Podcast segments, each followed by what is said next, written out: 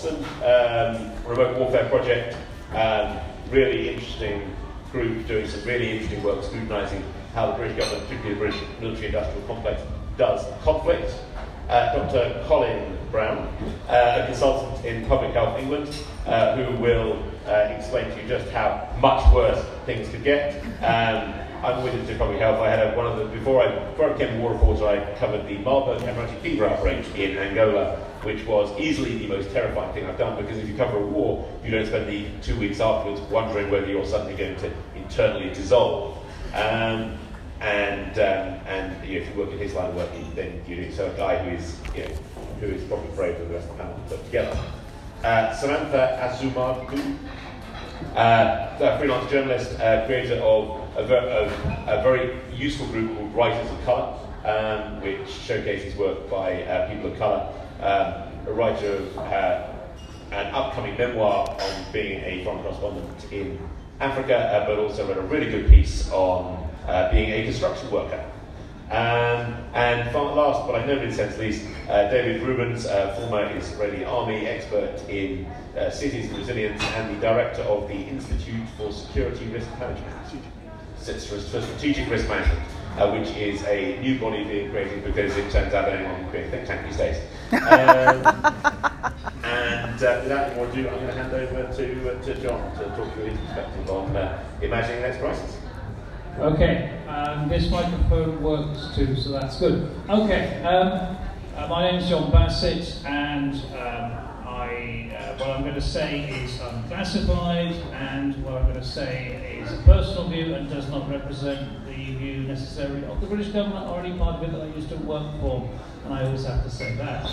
Um, my uh, locus on crises is I've had an unhealthy um, amount of crises on my watch in government. Um, from uh, September 2001 until 2004, I was um, head of GCHQ's current operations, which was a busy time. And from 2004 to 2007, I was GCHQ's lead rep in the COBRA crisis management process. Um, in terms of uh, what I was going to say on this occasion. Um, on the train on the way up, what, are the themes? Um, and I came up with um, three words that worried me. Um, what are the things that frighten me most about crises, world events? Um, chance, fear, uncertainty.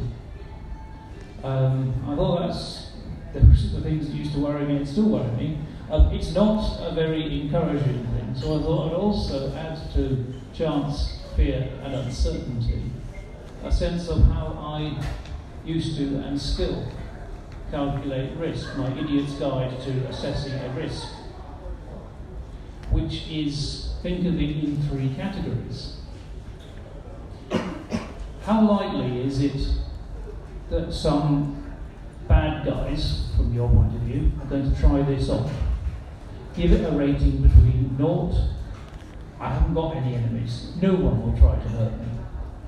One, no, maybe not. Um, three, lots of people want to do this thing to me.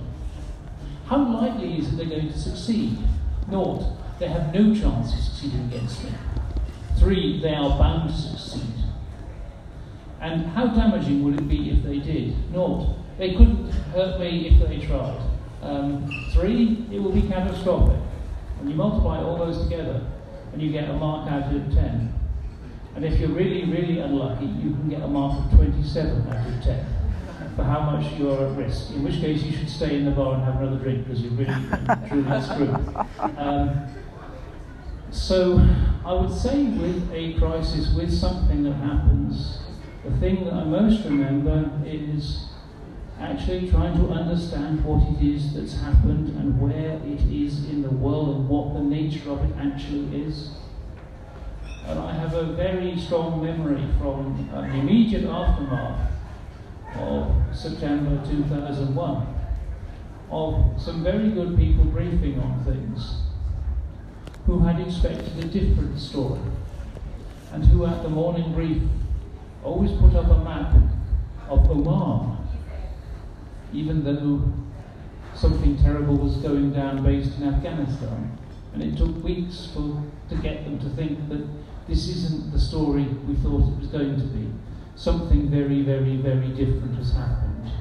That cognition piece is really important in crisis management. That cognition piece and those themes of um, fear and uncertainty um, and chance are points I think I'd make at this stage and I'll pass across at this stage. Can I just add a quick writing question there? I mean, if you look at the 9-11 aftermath, I mean, I get the impression that everyone decided their, their risk that their, their risk values, their risk judgment has suddenly changed hugely and that the world had changed perhaps more than it did. I mean, just to talk through how how the, the day after 9-11 felt different and how that changed how people did crisis management.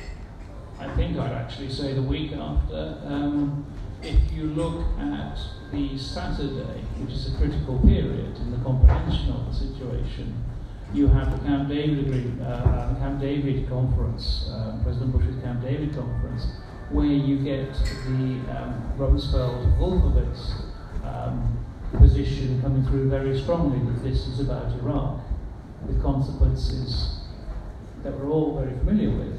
Um, and you get then a sense of here is the story we thought we were going to tell. This is the story we wanted to be. Don't take that story away from us. We want this to be about Iraq. Um, and you get very quickly into a state either where you deny that there's been a change at all, or you make the change fit into what you want it to be. I think there's it's that cognition piece, um, which is a real challenge in any piece of crisis management. And uh, how's that changed by the emergence of cyberspace, the internet, social media, all the things? Well, in, in all ways in which the world has changed since 9 11? I'm not convinced it's changed very much at all, actually. I think it's um, people will talk more more quickly, um, but I would think actually um, I I don't see that as having changed very much. There's more of an opportunity for false leads and for um, you know, false news, disinformation, uh, misattribution. I'm not sure that it's actually a revolutionary change there. And I mean, the other, the other shift that's happened since 9 11 is that we've moved from a world where the US and the West were, were unipolar superpowers to a world where we've got a lot of big countries bouncing up against each other. How does that sort of change how you envisage how you worry about the next crisis, whatever that might be? Um, paradoxically, um, thinking about this, um, reassuring. Um, I was thinking particularly of Russia and the West and uh, where we are now compared to where we were 10 years ago, and how much um, more stable actually things are now than they were 10 years ago. Um, and um, 10 years ago they were confused. We had uh, things like Litvinenko, we had things like um, the uh, cyber attack on Estonia, we had things like uh, the uh, war between Russia and Georgia over Abkhazia time of great confusion and no real sense of how what, what actually the norms in that. Not as bad as um, 20 or 19 years ago, 1999, where we very nearly accidentally got into a shooting war with Russia at Pristina Airport.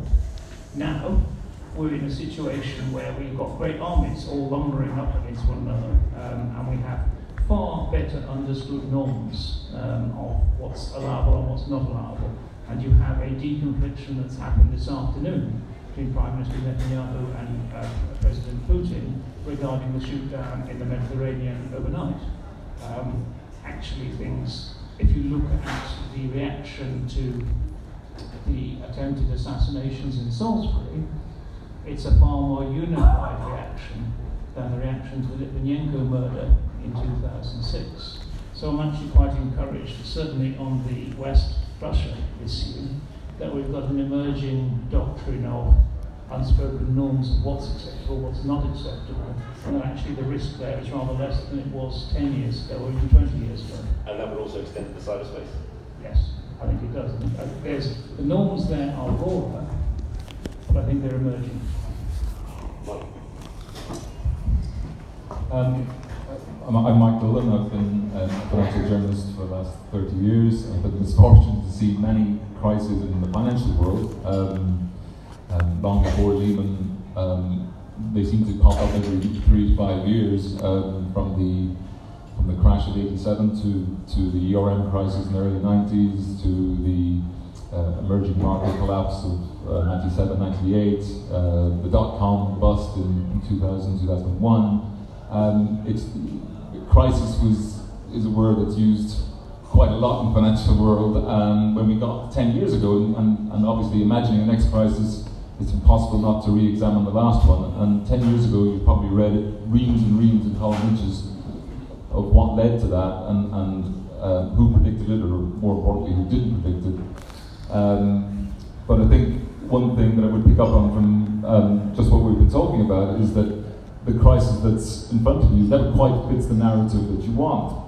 Um, and when people say nobody predicted a crisis in, in 2007, 2008, um, that's, that's not strictly true. Um, I mean, two, three years prior to that, um, both as a journalist and talking to people throughout the economics and, and uh, financial world, people felt that something bad was going to happen. I think they just didn't imagine it would happen in the way in which it, it panned out. And a lot of people claim um, a lot of credit for having seen um, a crisis, and use that word again, on the horizon. But if you go back and look at what they were talking about, it was very, very, very different to how it actually uh, transpired. And um, I think that's really what made it into the gigantic, um, uh, um, um uh, almost unprecedented event that it, that it was. Uh, people looked at the build-up of debt, they looked at potential housing bubbles, and they saw the possible resolution of that of, of a very big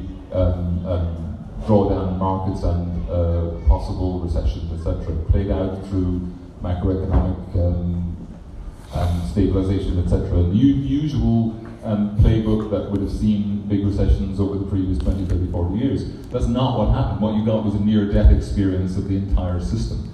Um, nobody saw it pan out in that way, or very few people, and they did, it was even, you know, just parts of it that they, they saw.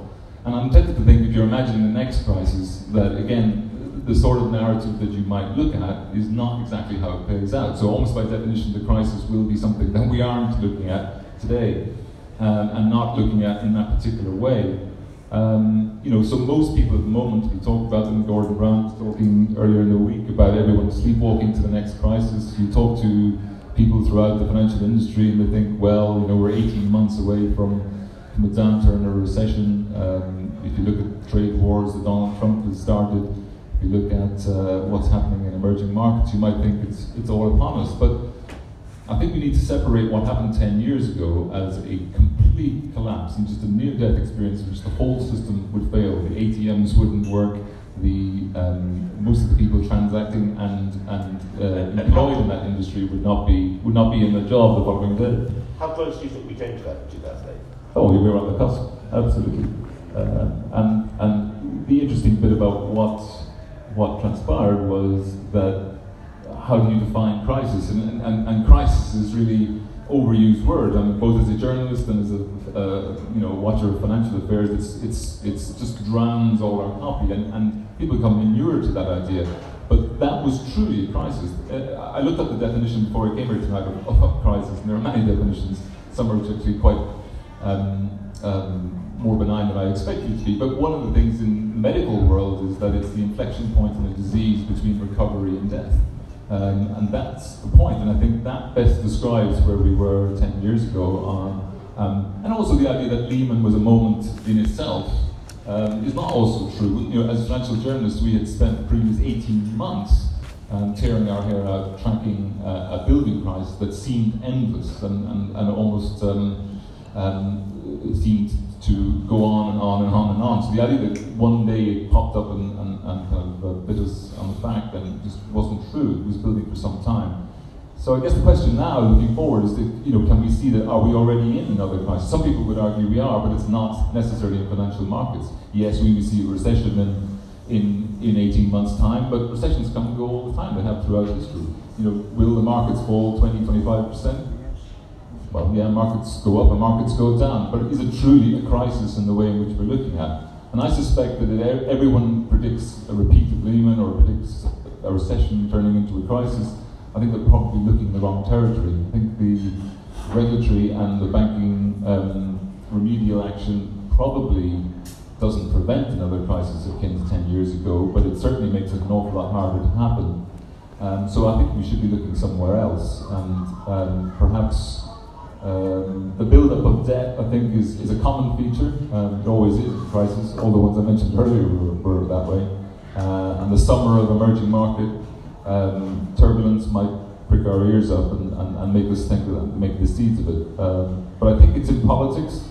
Um, we may already be in crisis. Uh, the, the, the, political, the rise of populist groups, of, of, of the anti-establishment parties across the world um, is not coincidental or random.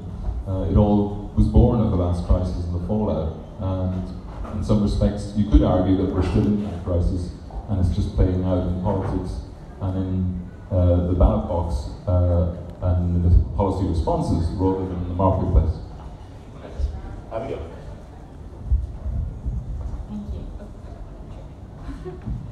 Um, hi. Um, I work for the Oxford Research Group, uh, as Peter said, on a programme called the Remote Warfare Programme.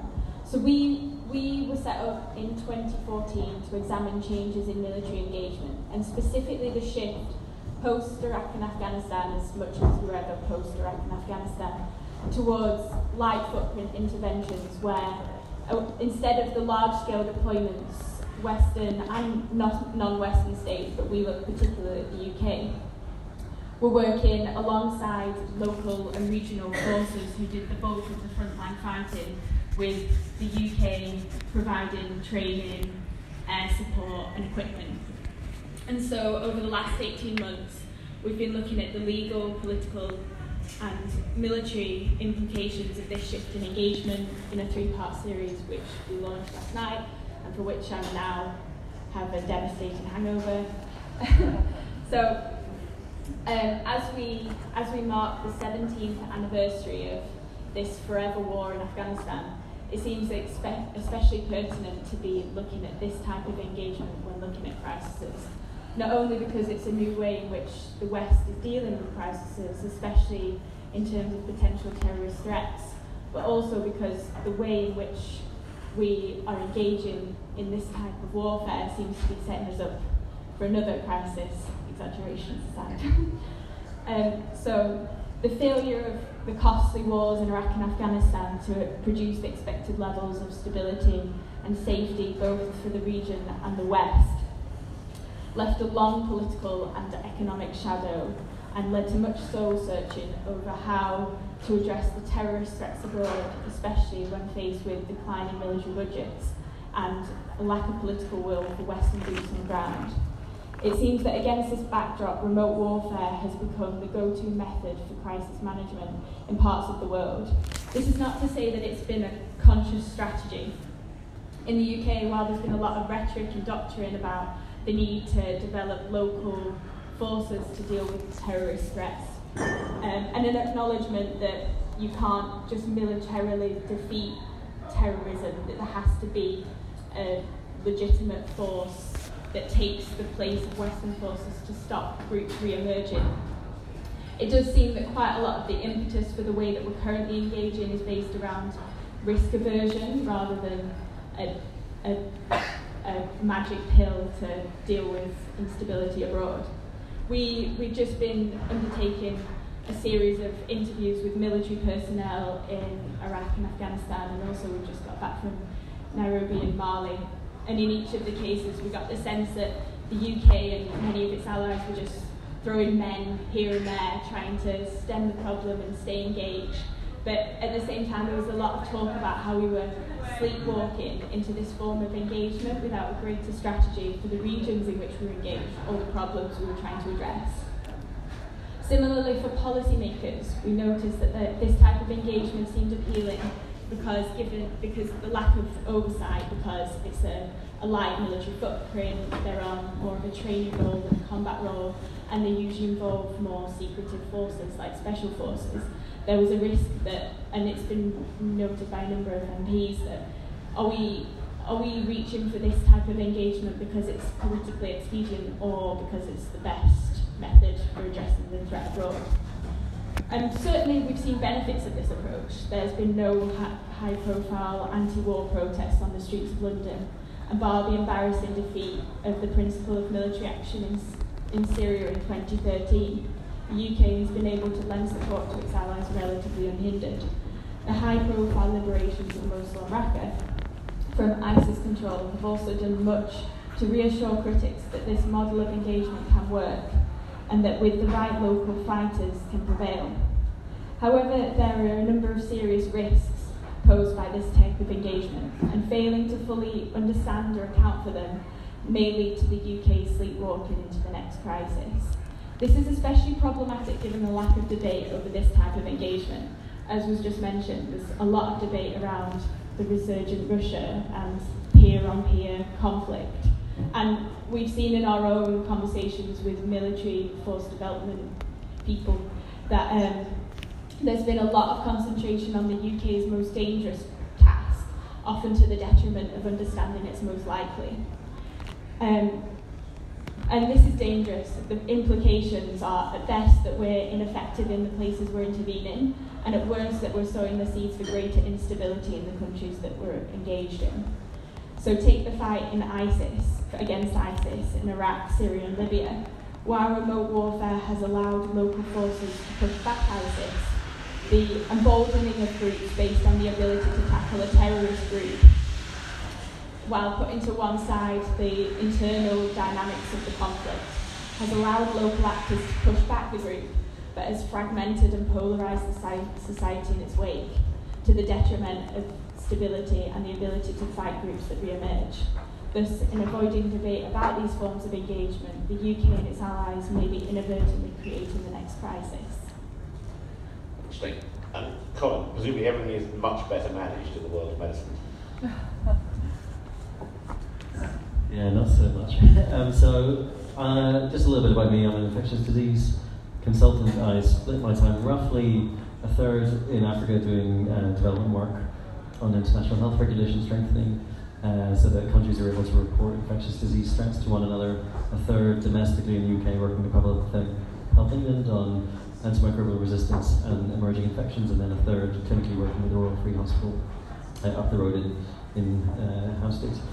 So I was very much involved in the Ebola outbreak 2014 to 2016. I probably spent about nine months um, off and on in, in Sierra Leone, clinically working uh, with Ebola patients and, and doing uh, aspects of public health response.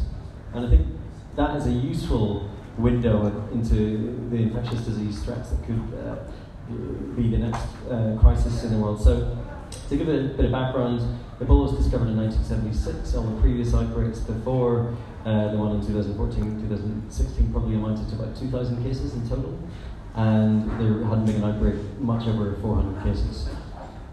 It was really thought to be very much like a financial crisis, a sort of black swan event in retrospect, because all the assumptions that we had were incorrect. You know, it was too fatal. It was not supposed to be in man for transmission, so we were the dead end host. People died too quickly to be able to transmit it.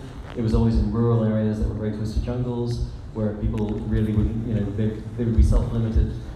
Outbreaks would be limited to just one or two little small communities, and then no one would go near those communities because they knew that there was a problem, and uh, therefore they would just fizzle out. You know, maybe with some intervention or, or, without intervention, they wouldn't get into capital cities. There wouldn't be kind of mass uh, transmission.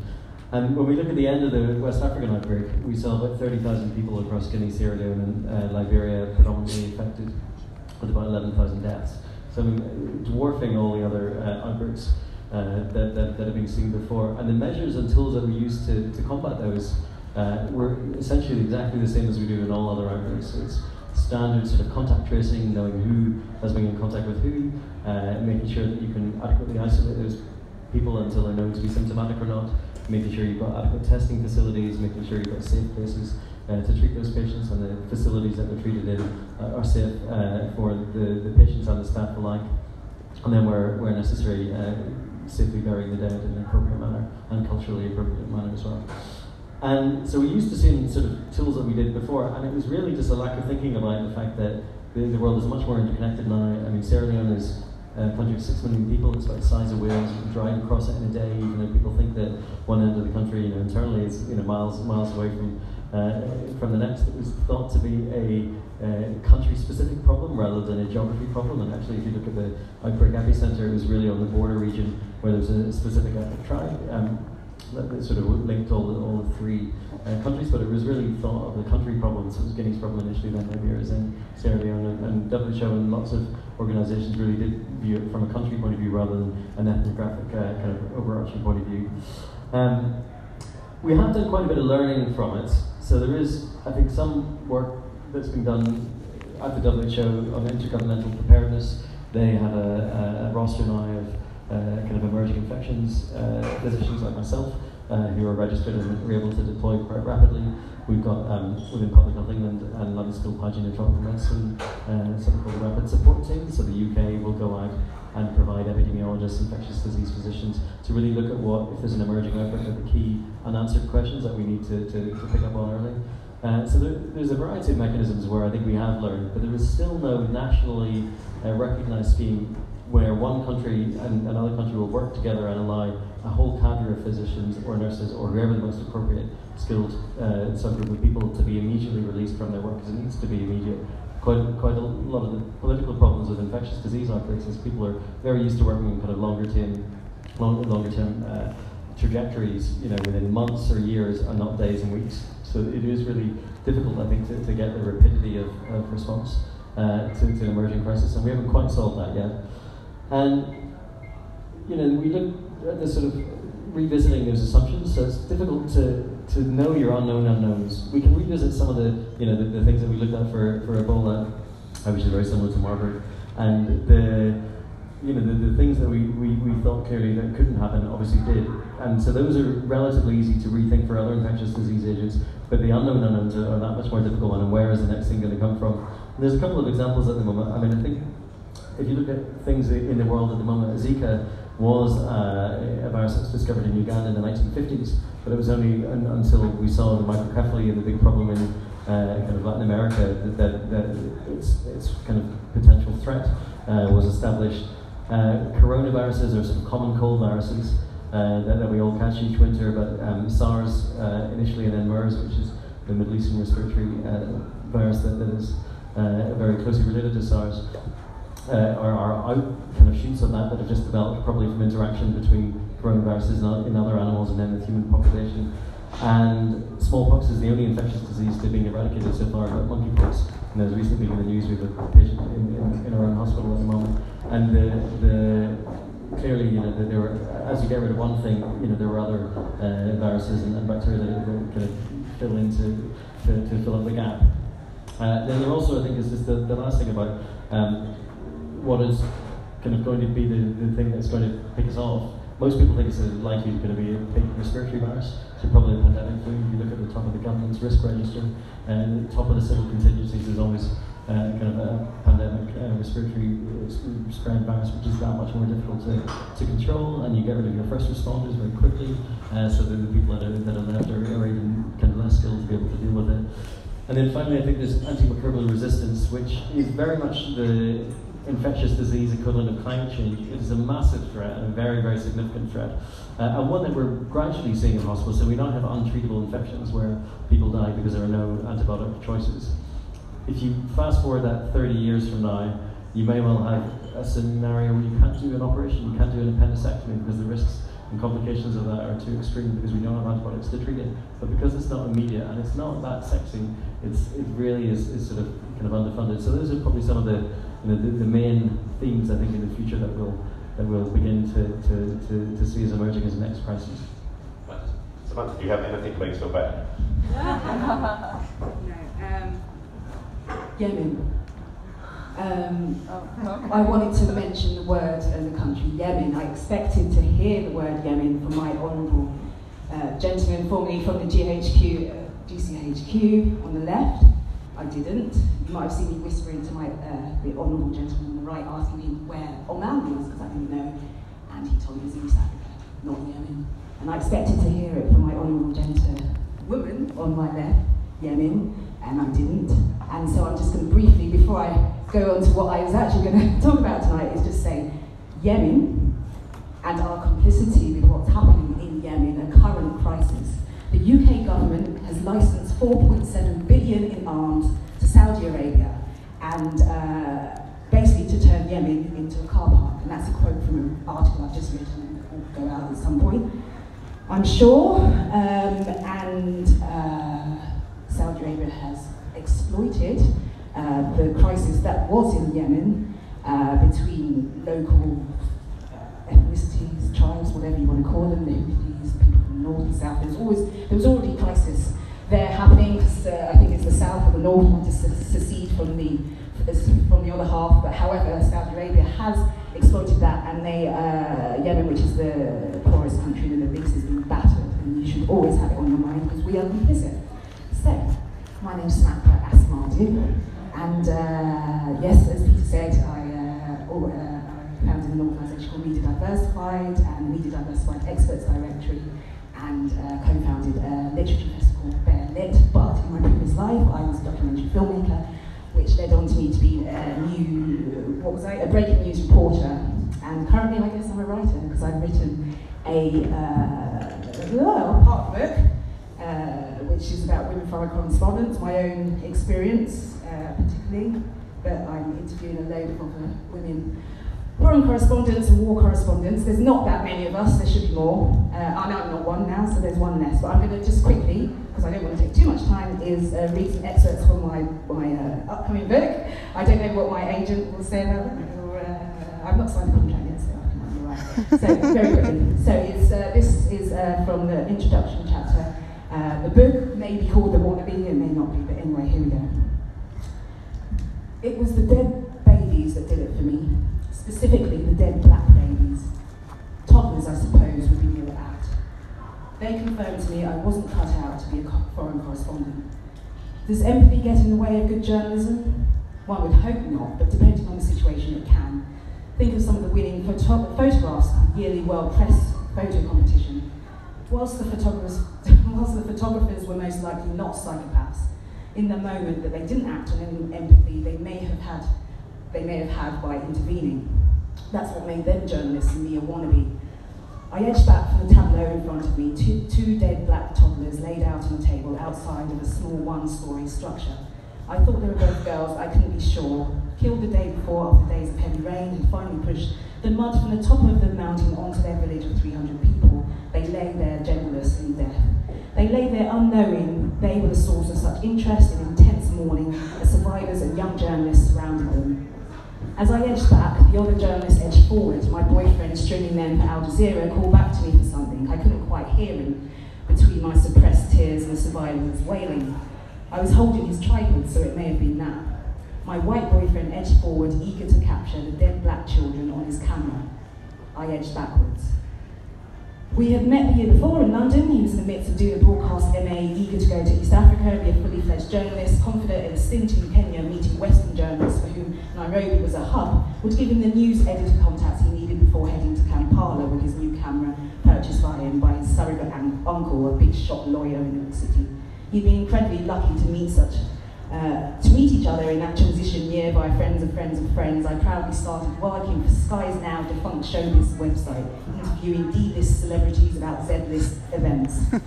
he introduced me to the latter work of writers such as Michela Wrong and Ryszard Kapuscinski, both white writers who had somehow managed to capture truths, corruption and atrocities in their reporting trips in uh, Africa. Her from Reuters and Financial Times, and later writing a seminal book was I Didn't Do It For You, How the World Betrayed a Small African Nation about the history of Eritrea. Is that, is my time up? Uh, I mean, I, well, I just wanted to ask you actually, I mean, because like, we've always had fairly similar experiences, but uh, when you, when, you know, when you cross that threshold from being someone who watches news to someone who helps produce news, how did that change the way that you sort of thought about what makes a bad news crisis, if that makes sense. Before you actually got there to witnessing it, but you while you bad news crisis in what sense? The number of deaths, horror death, you know, the sort of stuff. Where you know, the phrase is if it bleeds, it leads, right? Oh right, yeah. yeah. I mean, uh, you know, how did you sort of, how did you find yourself thinking about what was important and what wasn't, and how did that match what the rest of the media kind of seemed to do? Well, yeah, I mean, I, I had been in the country living in Uganda initially for quite a while. I started a local production company. I was doing a, a, a show called Jazz My Life, which is something like Your Ride, uh, if you're an American. And so uh, um, going into news then, I, I, I, knew from my boyfriend at the time what he wanted, he put at the front, what he was pitching to AFP, which started with in Al Jazeera, and it was the more sexy stories, for want of a better word. And I found that the women journalists I knew were actually going out and finding the more interesting stories to me, at least, a lot of them about women, not always, but um, but that, but, but uh, so for putting on an agenda for a, for a news editor, I can see what they want. I don't believe that they what they always want is what people want us to see or read. Um, I mean, I know that even having just written for the Telegraph and writing a story about me working on a construction site for a few months and uh, some of the harassment and so on, I got that doesn't sound like a sexy story when you say it like that, but you know, it was the most read article on the Telegraph last weekend, so uh, on, on their website. So, but going to, to, to, deaths, I mean, they say that, or somebody said, I don't know who, you know, one death is a crisis of tragedy, but like 100,000, you get, you know, it's, it's just numbers then. And I guess that actually is interesting in terms of deaths of reporters, such as Marie Colvin and so on. That was a big, big deal, but obviously there are a lot of people who died in Syria, and somehow that is such a big deal. Uh, saying Yemen, I mean, I mean, I, I worry for there's a reporter, a woman reporter, Iona Craig, who does a lot in Yemen for the Intercept, and I just think, you know, well done her, and I hope she just does, doesn't die there. But you know, that's interesting. I, I, I, I know her name, so I can say that. But there's a lot, a lot of people who in Yemen. The last thing before we David, think you talked about the, the piece on the construction side. one of the things that Mike touched on is this creeping crisis in Western politics of sort of a disconnect just talk through, you know, what you were, what you feel the people you were working with were worried about, and how that was sort of creating the political environment that we now that we now live On in. On the construction side, oh yeah, yeah, yeah. Uh, what they were worried about. Yeah. Okay, well, really, very basically, uh, wages and Muslims mostly.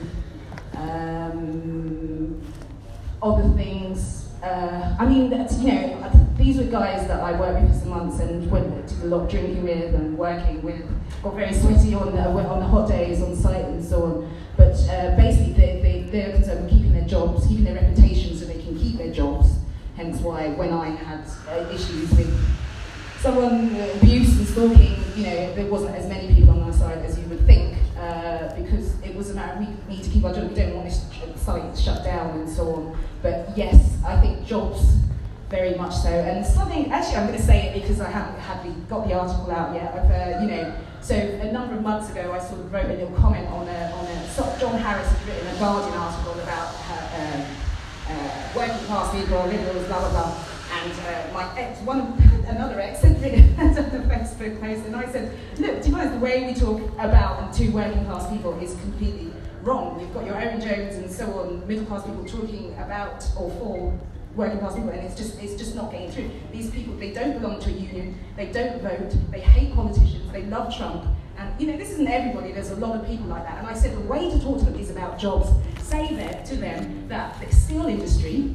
Uh, um, the steel industry, uh, because of Brexit and, and, and Trump's uh, isolationism, he, he's going to really affect our steel industry, which, you know, is already can I say the F word? Anyway, I was being fucked by Thatcher in the 80s. But regardless what's left of it, Trump is about to, to uh, really uh, uh, do some bad things to as well. And I said, like, if we say to them, the construction industry is very linked to the steel industry, we say their friends in the steel industry are going to lose their jobs, then, you know, this is the way to, to talk to them, to get through. You're not, you know, there's this fallacy, I'm, I'm kind of quoting where the, middle class fallacy, where they think everybody is poor, is racist, racist poor, and it's just not true, you know, and that wasn't the case. I was black and I got on with everybody. So I said to your Owens and your Bastanis, like, let's talk in that level, you know, about jobs, skill industry, blah, blah. And lo and behold, this week, 400 jobs gone in the skill industry, and I'm not a foresight person, whoever, but this is we had, a, I started this a month and a half ago. If we had organised the trade unions a month and a half ago, maybe we wouldn't have kept those 400 jobs, but we would have got solidarity amongst those workers and we would have like started something that would curtail the fact that 400 people have now lost their jobs and can't feed their families. So that's a long-winded answer to your, uh, your no, question. So David, let's, get, let's come to you and then we'll break for, break for you. David come to you and then we'll go to the bar. That's a really good opening. um, Good evening, everybody. I, have been fascinated by the by the, the insights and the perspectives, and, and from, from what Samantha says, I think one of the things we need to remember. Um, it's very easy to see um, crisis in terms of systemic failures, um, but the truth of the matter is that any crisis, whatever its nature, is real, it's personal, it's immediate, it's local, and it hurts. Um, and it's often about how do I feed the kids, and how do I give them breakfast, how do I find clean water, where do we sleep tonight. Um, and when we talk in terms of systemic failures, it's often easy to forget that. My own perspective comes from um, hypercomplexity. I look at hypercomplex uh, strategic crisis environments. And it seems to me that one of the problems that we have in having this discussion is to conceptualize what a 21st century crisis looks like. Um, and if we were to describe 21st century life in one word, you could think something maybe globalization, maybe connectivity, maybe instantaneous, maybe dependency. Um, but for myself, the word I keep coming back to is complexity. And it seems to me that if we're to understand 21st century crisis in a meaningful sense, we have to engage with complexity, um, which is at the root of everything that, that, we seem to deal with, both in terms of the environment, the world, um, our own networks, our social networks, our organizational networks, our information networks, the problems, um, the impacts, and then the consequences, which are long term. Um, I was at a briefing this morning um, on what was called what's called Black Sky Black Start events, which is basically critical national infrastructure failures, which is something I've been involved in a couple of steering committees on. Um, and we were given a briefing by a senior government expert, probably gov- government figure, but the CEO of a critical national infrastructure, who explained to us that they did have a black sky startup plan.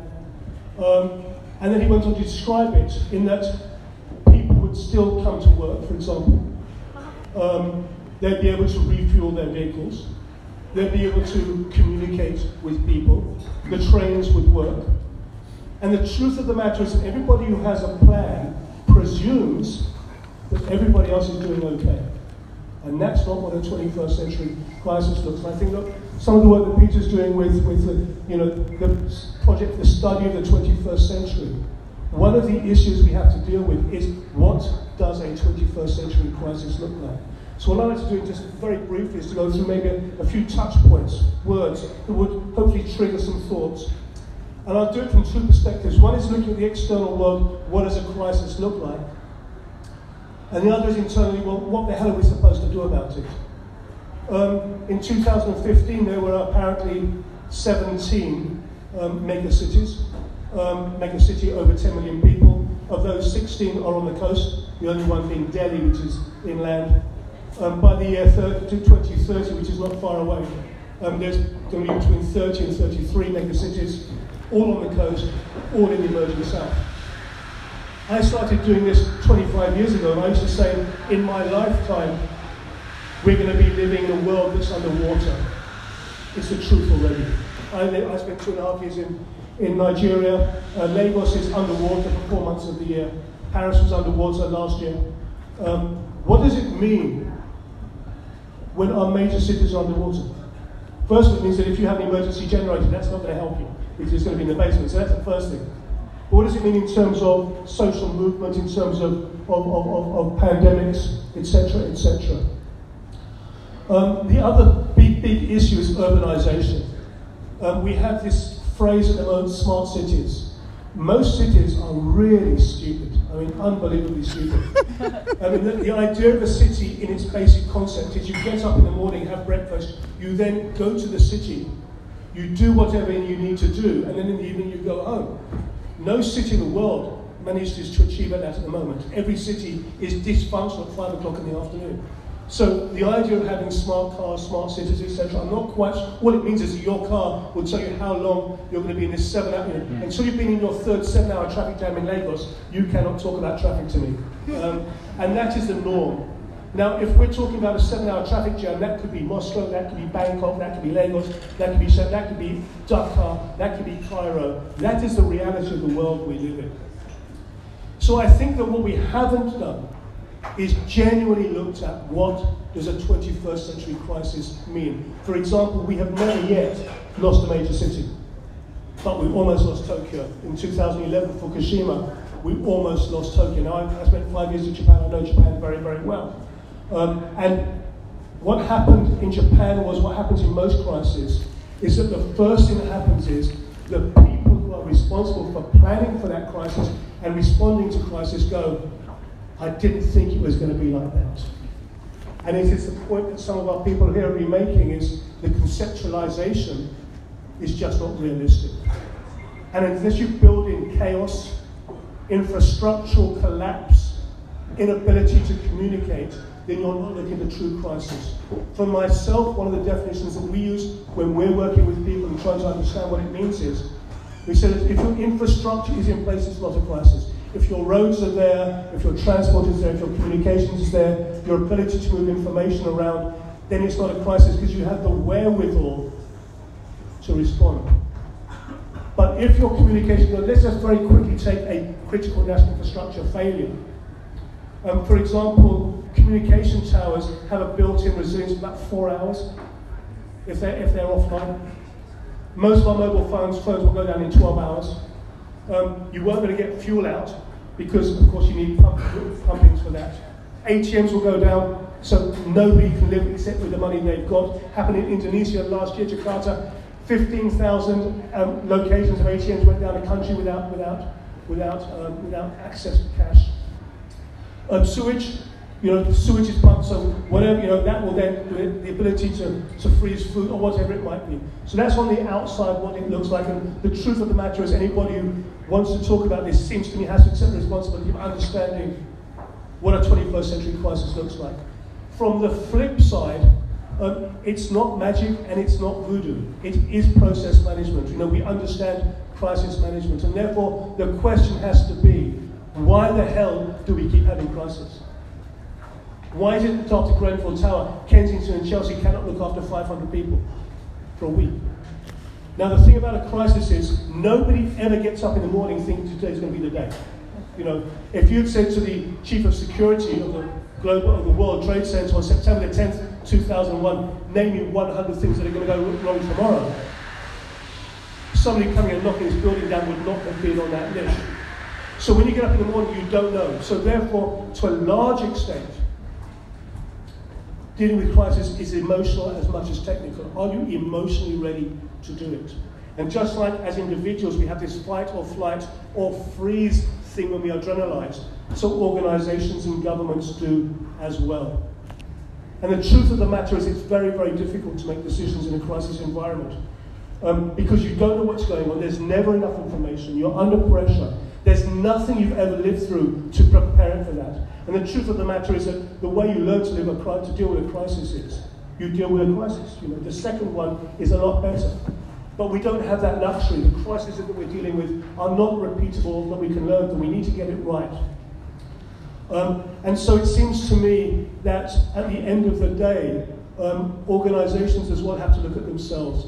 Um, because the truth of the matter is, you cannot prepare yourself during a crisis. And on a very personal level, um, one of the problems with decision making within crises is um, there is no right answer. You don't know what the answer is. It's not that, you know, I know what the answer, let's manage it. It is, you do not know. Grenfell Tower, do you stay or do you go? Do you tell people, and you're doing that at 2 o'clock in the morning when it's chaotic and you don't know what's going on, and there is no right answer, and people will die, whatever happens. And that's a tough call to make. And most people are not ready for it. So it seems to me that if we are to talk about what a 21st century crisis is, our first responsibility is to be truthful to ourselves about what it looks like. Um, I've read, I'm not, I don't claim to know more than everybody else, but I've probably read more reports than most people. And I recommend, I know there's a lot of people here who are building their careers in that, and what I would recommend, however much you are reading, is read more. Uh, because crises are not unique. Um, they are unique in some ways, but in some ways they're not unique. And the reasons that people fail to manage crises are definitely not unique. You know, they are the same reasons every damn time. So what you should do is you should read crisis reports, because there's always a report. Um, and you don't even have to read the reports, you just read the executive summary. And I will tell you now that in the first three paragraphs, you will find the word overwhelming. That is the word that keeps coming up. You know, it's just overwhelming. Once something is overwhelming, you cannot recover. So if I can just close the circle within this circle, the title of this was Imagining 21st Century Crisis. I believe that what it is. Um, anybody know what the subtitle of the congressional report to the 2001 attacks on the World Trade Center was? A failure of imagination. We didn't think it was going to be. We had the information. We did not think it was going to be like that. And I think that if we are to talk in a reasonable way or a rational way and then engage with 21st century crisis, I think we've got to get the imagination right first. I feel that's probably an excellent moment to send everyone to the bar and remind we're going to have a question and answer session afterwards. So this is your chance to think those thoughts, think the unthinkable, and uh, and really sort of put the panel. Yeah, Can I just say, by the way, if you are looking for a solution, you need a consultant. I think everybody would agree with that. you can write that down if you wish. If, if, we can have a quick, quick run to the bar and then we'll restart in about 10 minutes. Thank you very much. It's been a great week.